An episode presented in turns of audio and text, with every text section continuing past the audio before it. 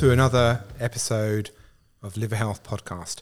Tonight, I'd like to introduce my co chairs, Will Good evening, John. and Paul. Hello, gentlemen. Um, today, we're going to talk about alcohol and its effects on our health. Um, as liver doctors, we see a lot of the worst consequences of alcohol, including liver failure and death. But today, we're going to talk about all aspects of alcohol. Um, the first thing I want to talk about, Paul, and I think you know most about this, is the, history of alcohol in our ancestors. Yeah, it's you know, thanks, John. It's important, I think, to reflect on the sort of biological evolution of alcohol, and by that I mean a lot of people have this perception that human exposure to alcohol is a recent invention, that we've only been drinking alcohol or exposed to it, you know, over the last two or three hundred years since it's been a formal, formal fermentation in pubs. But actually, um, our biological ancestors have been exposed to alcohol for millions and millions of years. So, the first thing to point out is our microbiome, and that's the population of bugs that live inside us, make alcohol. So, every man, woman, and child on the planet has alcohol in their blood 24 hours a day, seven days a week. So, the premise that alcohol is some modern day invention like processed foods and harming us is not true when you think about it that way. And the amount of alcohol made by your microbiome is about 10 grams a day. So that's about the same as one alcoholic drink per day. So, so hang on a second, Paul. You're trying to say that every person on this planet produces alcohol. Will, you, you've you've mentioned this to me before. What's the story? It, can you have so much alcohol that you can be intoxicated? What's Believe it or not, I think Paul is quite right. The microbiome does have the ability to ferment and make alcohol, although it makes it only in small quantities, so it is not thought to be clinically significant. Although there are case reports of some people who claim to have got have made so much alcohol that they've actually got drunk, and even a, a famous case in the United States where someone used that as their defence for a drink driving charge. So I think it is possible, but it's extremely uncommon that people can make such high levels of alcohol that it can be clinically detected. And that's that's called auto brewers. Auto brewery syndrome. Yeah. So a very rare syndrome, quite fascinating, and perhaps we do another podcast on it at some other stage. We have it scheduled. And actually, there's interestingly, there's some scientific data like the your microbiome makes alcohol from sugar. So you, if we have a lot of sugar in our diet, your microbiome makes more ethanol or alcohol than if you have a low sugar diet. And some of the evidence suggesting that what we eat causes fatty liver disease or liver damage um, in those people who have a poor diet or a diet high in carbohydrates. There's the scientific hypothesis, but and that is because your gut is making too much alcohol, causing the liver damage. So it's quite interesting that the micro- microbiome might be the mechanism linking, you know, diet with liver disease, at least in this example. So, Paul, so far you've talked about alcohol, and I think what we're really referring to there is ethanol. But there are different types of alcohol. So, ethanol is the common one that we think of in the drinks that we consume beer, wine, spirits. But some of the other more common types of alcohol are isopropyl alcohol, which people may have encountered in hand washing. So, that's the common alcohol that people use to clean their hands. And another type of alcohol is called methanol. And methanol is a highly toxic form of alcohol, uh, but is still made through not a, a, a similar process, and in fact is a byproduct of distillery. So if someone's making gin or whiskey, one of the alcohols that they will make, along with ethanol, is actually methanol. And one of the jobs of a distiller is to separate the alcohols, extract the ethanol, which can be drunk, and discard the methanol. So methanol poisoning is a serious disorder, and it does happen on occasion, um, and can cause life-threatening um, damage and blindness and a variety of other syndromes. Isn't that where the, the term blind drunk comes from? Correct, John. Absolutely.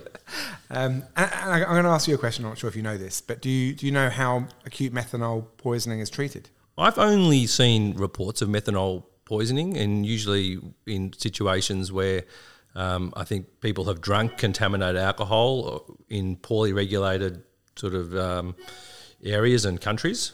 Um, John, I've never actually seen someone who's suffered from methanol poisoning. I've never seen seen it, but I've read about how to treat it, and actually, and I, I remember being fascinated as a medical student because there's there are very few conditions you actually treat with alcohol, and actually methanol poisoning you treat with intravenous or a drip of alcohol, and it displaces the the methanol from its toxic um, products. It's an So extraordinary thought giving someone uh, an infusion of alcohol to treat their methanol poisoning that they developed because they were drinking alcohol. Yeah, and the, the only other time I've ever seen it, and you would have seen it, Paul, as well, would be in patients who are who are withdrawing so badly from alcohol that no um, medication and other medication can control their seizures. And in, in situations there, ethanol is given to those people who have got ser- serious ethanol withdrawal. But we can talk a bit- a little bit about those effects later. So, Paul, you know, alcohol is, I, mean, I guess humans have a really complex relationship with alcohol in a way. Um, we enjoy it, but it has potential benefits that we'll talk about and potential harms. But, but can you maybe take us through how we manage it? How do our bodies deal with alcohol? How do we break it down?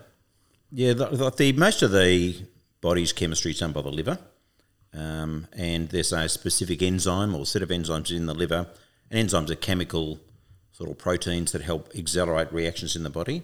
And the job of this enzyme is to break down alcohol into a into a uh, ultimately into a non-toxic byproduct. And there's a you know specific name for this enzyme. Every human in the world has got it, and interestingly, every primate in the world has got it. And there's back to my evolutionary hypothesis that we've evolved with alcohol. There is data that shows that the type of enzymes we have in our liver changed about 10 million years ago. So we went from having an enzyme that was not very good at metabolizing alcohol to a super metabolizer that was 40 times more effective. And the evolutionary biologists think that this happened because we moved from living in the trees to walking around on the ground. This is our ancestors 10 million years ago. And when they were walking around on the ground, they were eating much more fruits that had fallen from the trees, for example. And fruit, especially ripe fruit, has alcohol in it.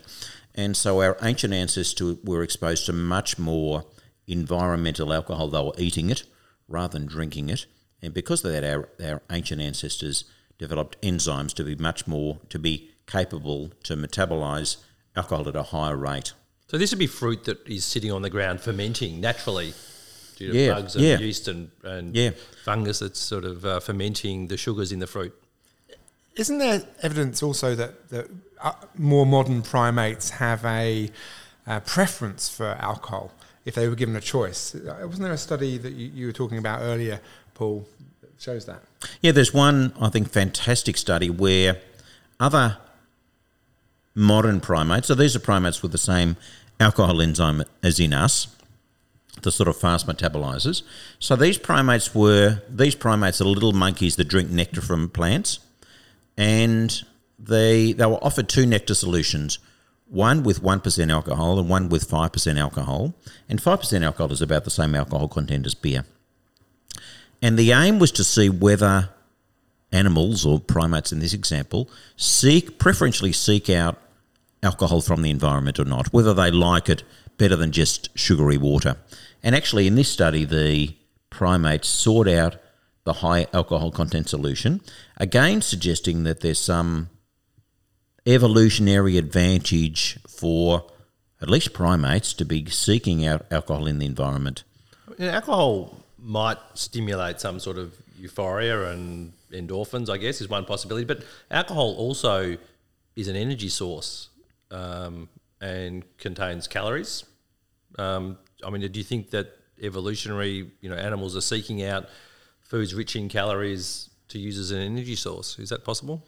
Yeah, I guess we you can't really say what's the driver for some primate to be seeking out alcohol in the environment, but probably lots of things. I think it's probably just not neurological. There's yes, it's an energy source. It's a natural disinfectant. So foods with some ethanol in them, for example, an overripe apple is probably not going to make them sick.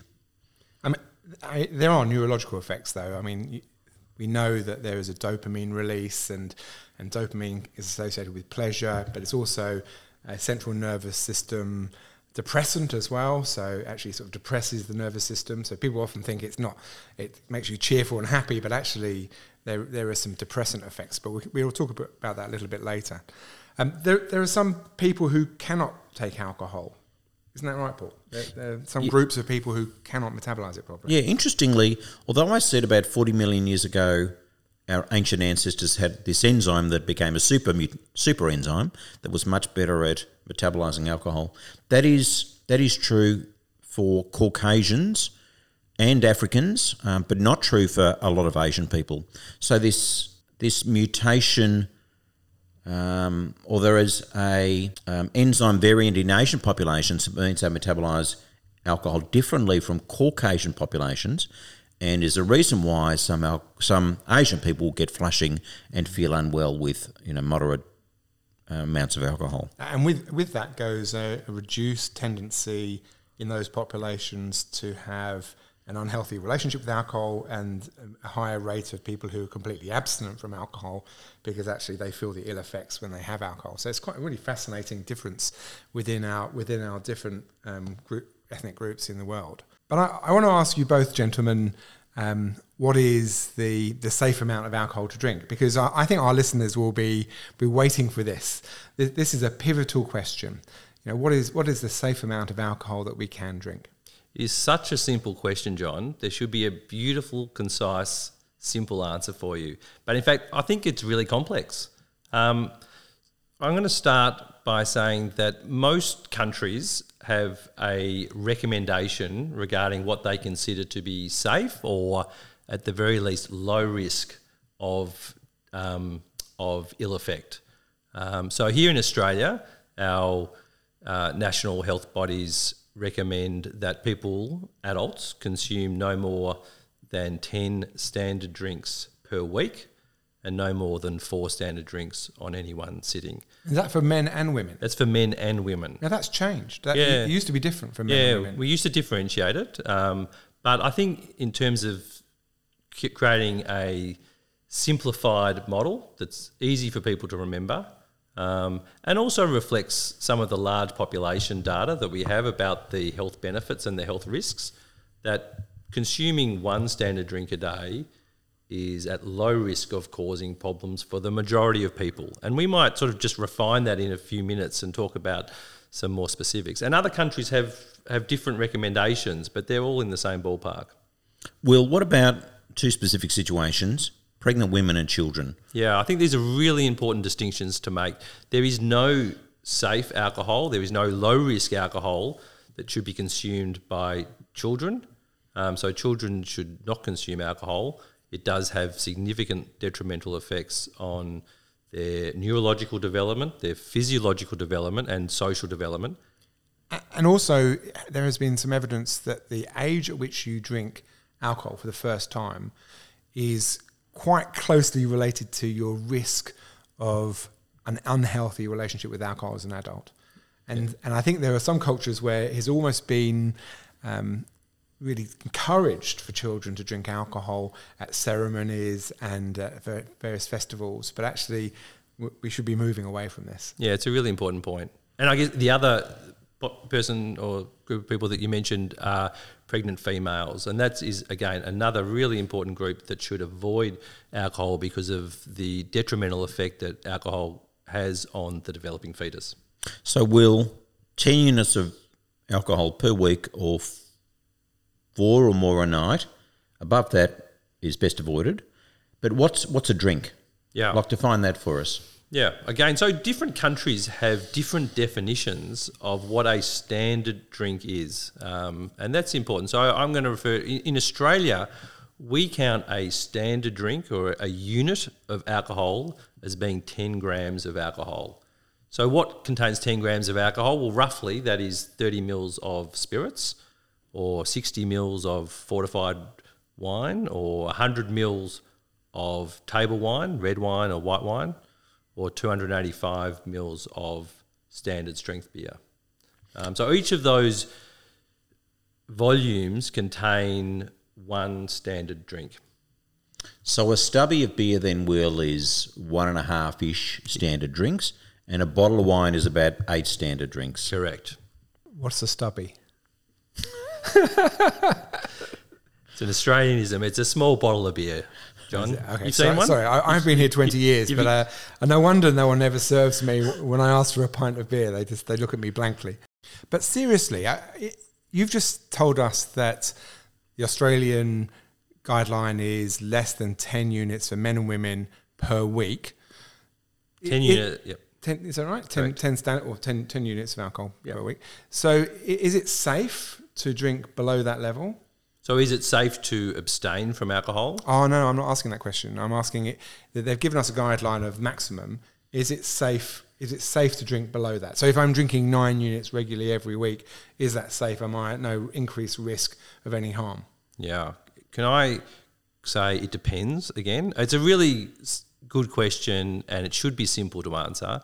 I'm being mischievous. You know You, this. you are being very naughty, John, Because by you- saying this. I mean, I want you to to tell the listeners about the J curve. Yeah. And I want you to to tell us about the evidence and, and what, what you think about it. Okay. So, in medical science, we like to do randomized studies. We like to give people an agent and we like to give people a placebo and follow them for a long period of time to assess outcomes.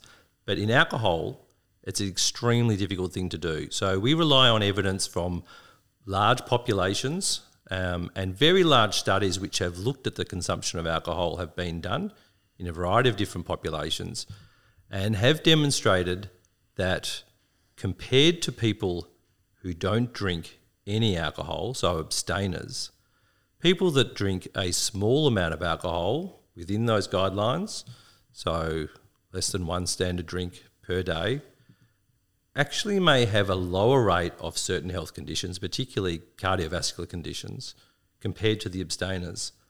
But once the amount of alcohol they consume increases above that level, their rate of mortality and other diseases starts to increase. Um, so there may be a safe amount of drinking, um, but too much alcohol beyond that creates additional health problems. Less than that, there may be a high rate of conditions such as heart disease.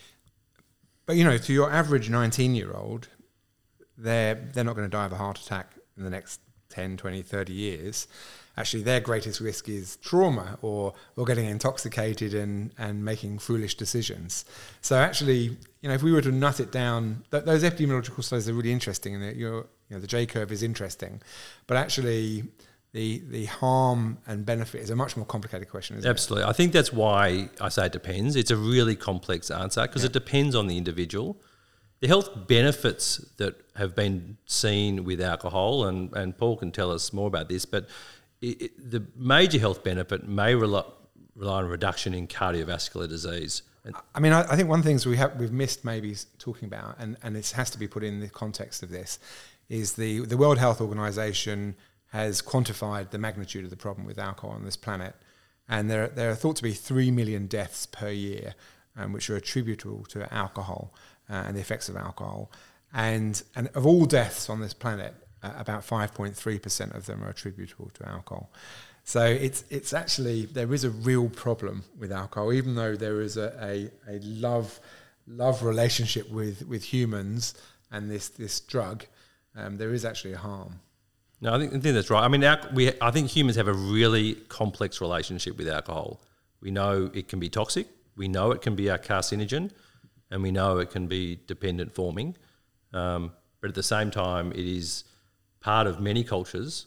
Um, and I, I think, you know, it's, it's, it's quite fascinating. I think that there is evidence to suggest that a low amount of alcohol may reduce the risk of certain conditions, particularly cardiovascular conditions. And, and I think getting this part right actually is really important because I think most people know that drinking too much is bad for you.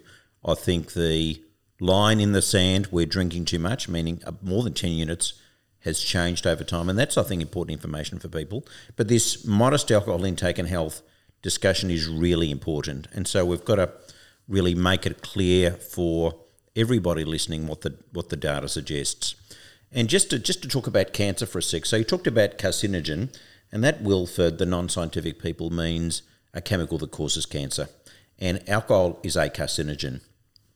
And even at tiny doses, um, what's really important is tiny doses, so one or two drinks a week, increases your risk of breast cancer, and that is very, very relevant to women with a family history of breast cancer or a, a personal history of breast cancer. So, probably for those women, they should be non drinkers. Yeah, I mean, I've I've read before that about ten percent of breast cancers are thought to be attributable to alcohol. So it is quite significant. And it increases even in small doses. Alcohol increases your risk of other cancers, so liver cancer, mouth cancer, esophageal cancer, stomach cancer, maybe bowel cancer. But actually, also interestingly, it, it seems to be associated with a reduction in the risk of some sort of blood cancers, possibly prostate cancer and thyroid cancer and kidney cancer. So this this discussion is really nuanced, and it depends, especially the cancer part of it, on your personal history. And the same, I think, the point John was making before about age and risk. Yeah, look, if a 19 year old's having four or five units a night, he probably has got an increased risk of dying not from some medical thing, but from you know doing something silly, and that is quite different from a fifty-year-old who's having a glass or two of red wine two or three nights a week with dinner, and maybe their risk of dying in the next ten years is mainly from cardiovascular risk, and their risk is going to be reduced probably by moderate alcohol. So this part of the discussion is really nuanced and depends on your, you know, how old you are, your your and your personal health history. So it's worth saying that I think governments can make a recommendation for their population, but for each individual, I think you have to be more careful about the individual risks, and there may be different guidelines for different individuals. Can I take you back, Paul, to, to the modern primates? I mean, we are a modern primate, and there is a a love of alcohol in many cultures, and you know there's some cultures that there's no alcohol consumed, but there is, there is a relationship between humans and alcohol, which to some in some ways socially provides the individual a feeling of an advantage, um, and that and that's driving it, isn't it? You know, the, the young person who's 19 who goes to a party and feels you know awkward and anxious, he feels slightly disinhibited by drinking some alcohol and feels like he can go up and talk to someone easily. That, that, that, that's what we're competing against, though, isn't it? The health harms versus this sort of social drive for people to consume this drug. Um, and I, I wanted you to tell me, Will, maybe a little bit more about you know what, what those drivers are and um, because that's what we the, the, public and people who are listening have got children are, are combating they're, they're trying to you know advise their children to drink sensibly but there's this urge for them to drink more yeah, well, I mean, alcohol can cross directly into the brain. So not only can it affect the liver and and cells throughout the body, but it can also cross into the brain and affect the functioning of the brain. Um, and you know, I guess the way I think about the brain is that we exist on a balance between certain chemicals in the brain trying to sort of calm us down, and certain chemicals in the brain trying to stimulate us and rev us up. So there's like um, a seesaw wheel going like on all the time, and getting we're, the right we're, balance. We're in a state of sort of balance. Um, and and people might experience that walking into a room and seeing a whole lot of people that they don't know. That promotes a sort of anxiety type situation. And alcohol can actually stimulate the chemicals which slow us down. So I mean that sounds confusing, but but it actually sort of enhances the effect of the chemicals which calm us down. And so they relax your muscles. They relax us, yeah. So so that might sort of help us in a social situation which we find anxiety provoking. As people drink more and more alcohol, though, alcohol starts to affect some of the other chemicals, and so the chemicals which are trying to rev us up start to get suppressed by alcohol, and that's when our speech becomes slurred and we start to slow down and become somnolent. So the effects of the brain can be quite significant. And um, let's go back to the, the harm. I mean, they're, they're some of the harmful effects, but um, let's talk about the liver because the, the, most of the public will consider alcohol related to liver cirrhosis, this condition of scarring of the liver and liver disease. Um, can, you, can you tell me, Paul, because you've, you've worked with a lot of patients who have had serious alcohol problems, um, what, what happens to the liver when people drink a lot of alcohol? Well, in the short term, they get fat going into the liver. There should be little or no fat in the liver. And fat, excess fat in the liver in some people causes inflammation, and that inflammation in some people goes on to cause scarring. And when the scarring crosses at a certain amount of uh, certain certain quanti- quantity of um, scarring in, within the liver, we call that you know sort of arbitrary definition of cirrhosis. So that's cirrhosis. It means a lot of scarring and you know generally permanent scarring and damage. Up until really importantly with alcoholic liver disease, though, or in liver disease that occurs in people who drink too much, almost always the disease is reversible. So that's really, really important for people to know.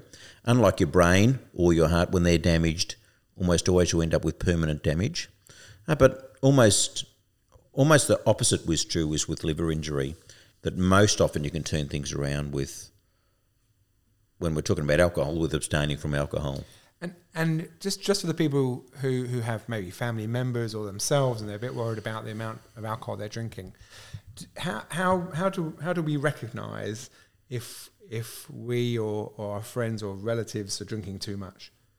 How do we how do we quantify it? Will yeah. So I mean, beyond just the amount recommendations that we've talked about, the units of alcohol, I think we need to think about the social and personal effects of alcohol. So if you are finding that you need alcohol to get yourself started, to uh, if you're choosing alcohol over certain social relationships or or work responsibilities, um, if alcohol is starting to control various aspects of your social or physical functioning, then they are signs that you may have an alcohol problem. So there's social markers will, if it's compromising your psychological well-being or social well-being, you need to seriously reflect on it.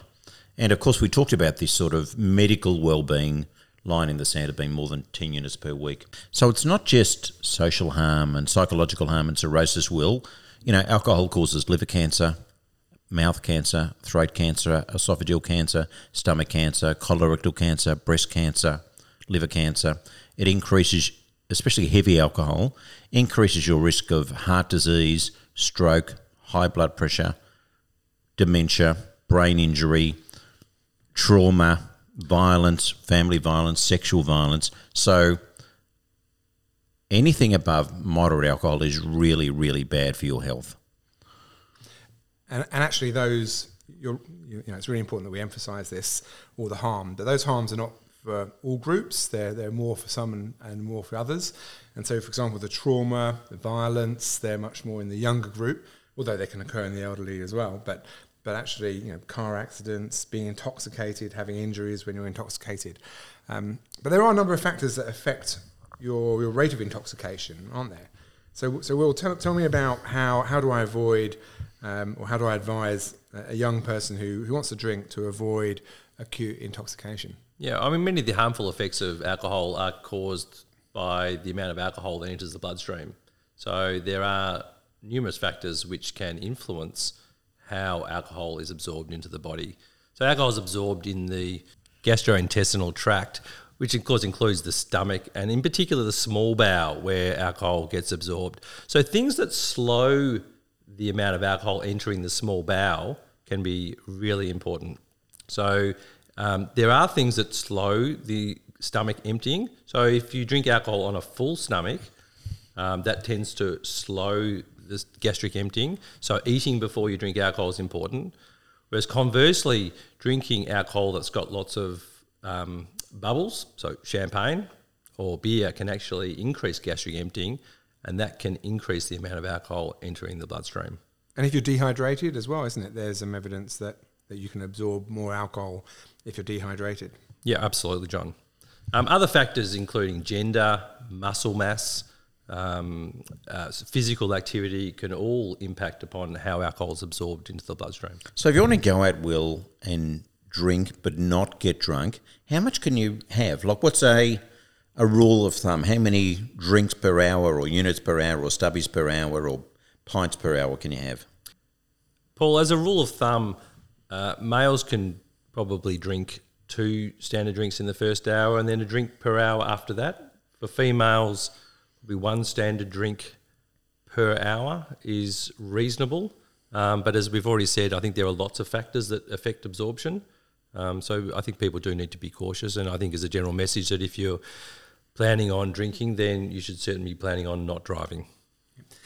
And what about the calorie intake as well? You know, if people are drinking a lot and um, there is an obesity epidemic, um, is there uh, any argument about not drinking because of the calorie content? I mean, there are calories in alcohol, like there are in fats and carbohydrates and protein. And in fact, as a as a sort of molecule, alcohol has a reasonable amount of calories. It's got about seven calories per gram compared to fat, which is about nine calories per gram. So you'd think that if you consume lots of alcohol, it would impact negatively on your weight. I guess also with the young population, there's a trend to have alcohol with carbonated drinks which have got sugar in them. Yeah, So sweet cocktails Yeah. and so forth, which Yeah. which can exert a significant calorie load. But actually, the I think the story about alcohol and weight gain is really interesting because it's not simple. And actually, if the relationship between calories and body weight was simple, there wouldn't be this obesity epidemic. So it's really complicated. Look, it might be like there's some data to suggest that wine does not make you put on weight, and this is from uh, two studies, and both of them were studies where 100 people got given a bottle of wine to drink per week and 100 people got given a bottle of mineral water to drink per week. And they measured two things at the end of it, one of which was body weight. And those, surprisingly, those who drank the bottle of wine per week had less weight gain than those who drank the water. So calories don't make you put on weight because wine's got more calories than water, but your body's reaction or response to the calories varies. The other thing that's really important is this study was done in diabetics and it looked at really your risk of having a heart attack or a stroke when were you given, you know, some red wine for a year.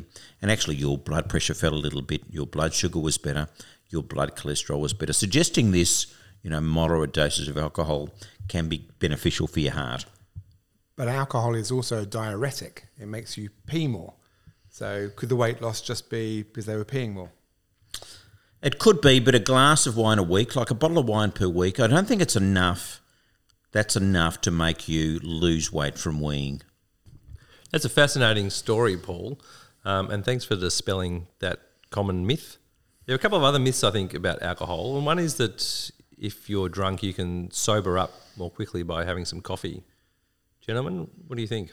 Well, I think we we've discussed this a little bit in our podcast on coffee, but um, I, I suspect it's all about the the stimulant effect of caffeine, um, which is within coffee, that perks people up. And we talked about before that there's a depressant effect from alcohol, and certainly, um, you know, people will know that if they've got partners who who have alcohol, they'll snore more because they have they they have um, less awareness while they're asleep.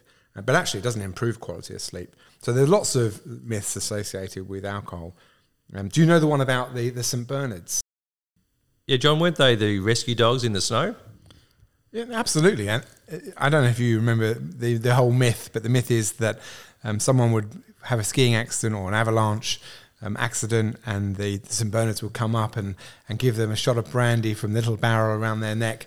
Um, but actually, it's, it's probably not a good idea because alcohol suppresses muscle contraction, it reduces the shiver, um, and so actually, it doesn't help at all if you're exposed to cold. Um, so that's another another myth of alcohol dispelled. Yeah. So the, the, the skiing guy died more quickly, but at least he was happy, John. Well, he was happy. He was he was um, yeah, but dead. So, what about the types of alcohol? We've we've talked about alcohol in a very general sense tonight, but but do you think there are uh, particular benefits that may relate to particular types of alcohol? Is wine better than spirits?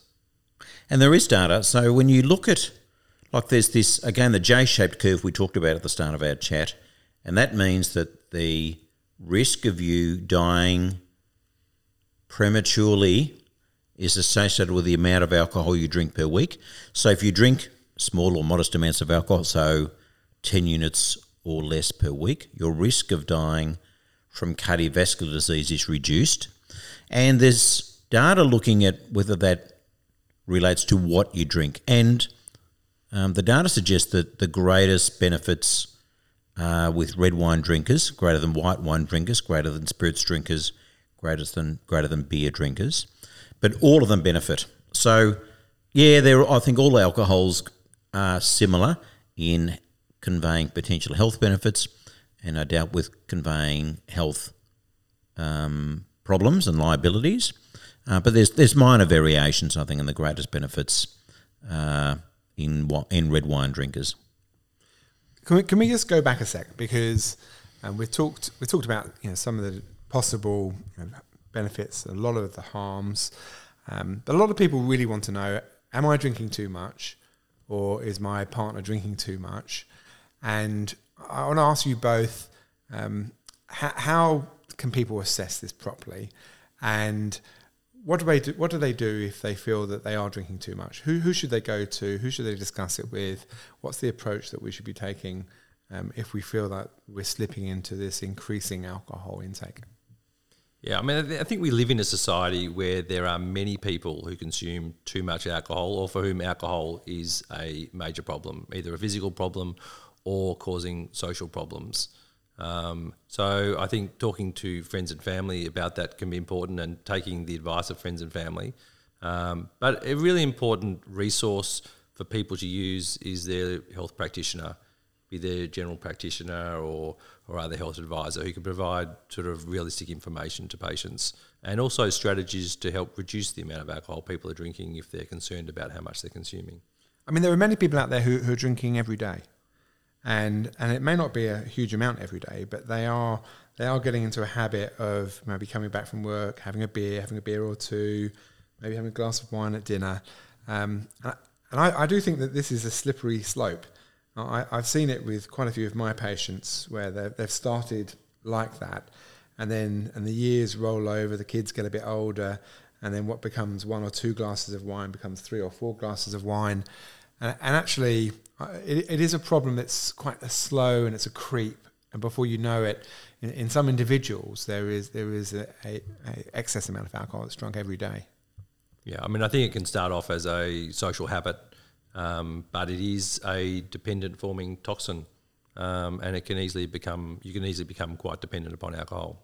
And there are lots of organisations to help, aren't there? Yeah. You know, there's Alcoholics Anonymous. There's actually um, the GPs are a really good resource. There's psychological um, help people can have because often there's there's a trigger. That, you know, people often take it to self medicate. I think they feel depressed, they feel isolated, and um, there may be a, a, traumatic experience in childhood that's happened to them, and they're trying to forget it. And and I think some people use alcohol almost like a, an anaesthetic to try and numb numb the pain of living. Yeah. I mean, one of the biggest challenges here is just recognizing that there's a problem and um, perhaps admitting to oneself that there's a problem and that you need help to manage that.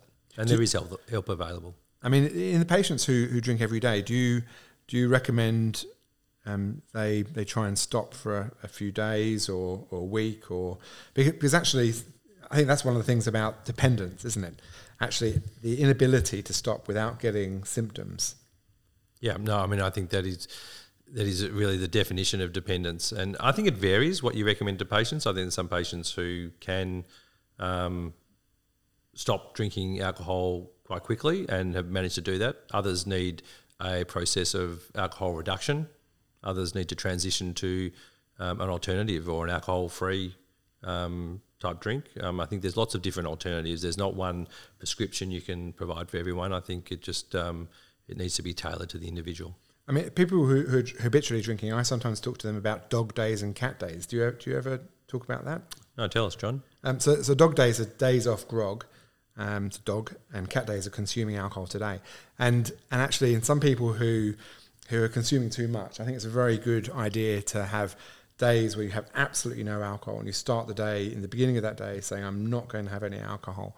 and actually really trying to increase the number of dog days compared to cat days is one of the first steps that I do with patients who seem to have a habitual habit with alcohol. And I, I find it quite helpful, and the patients find it quite helpful, I think.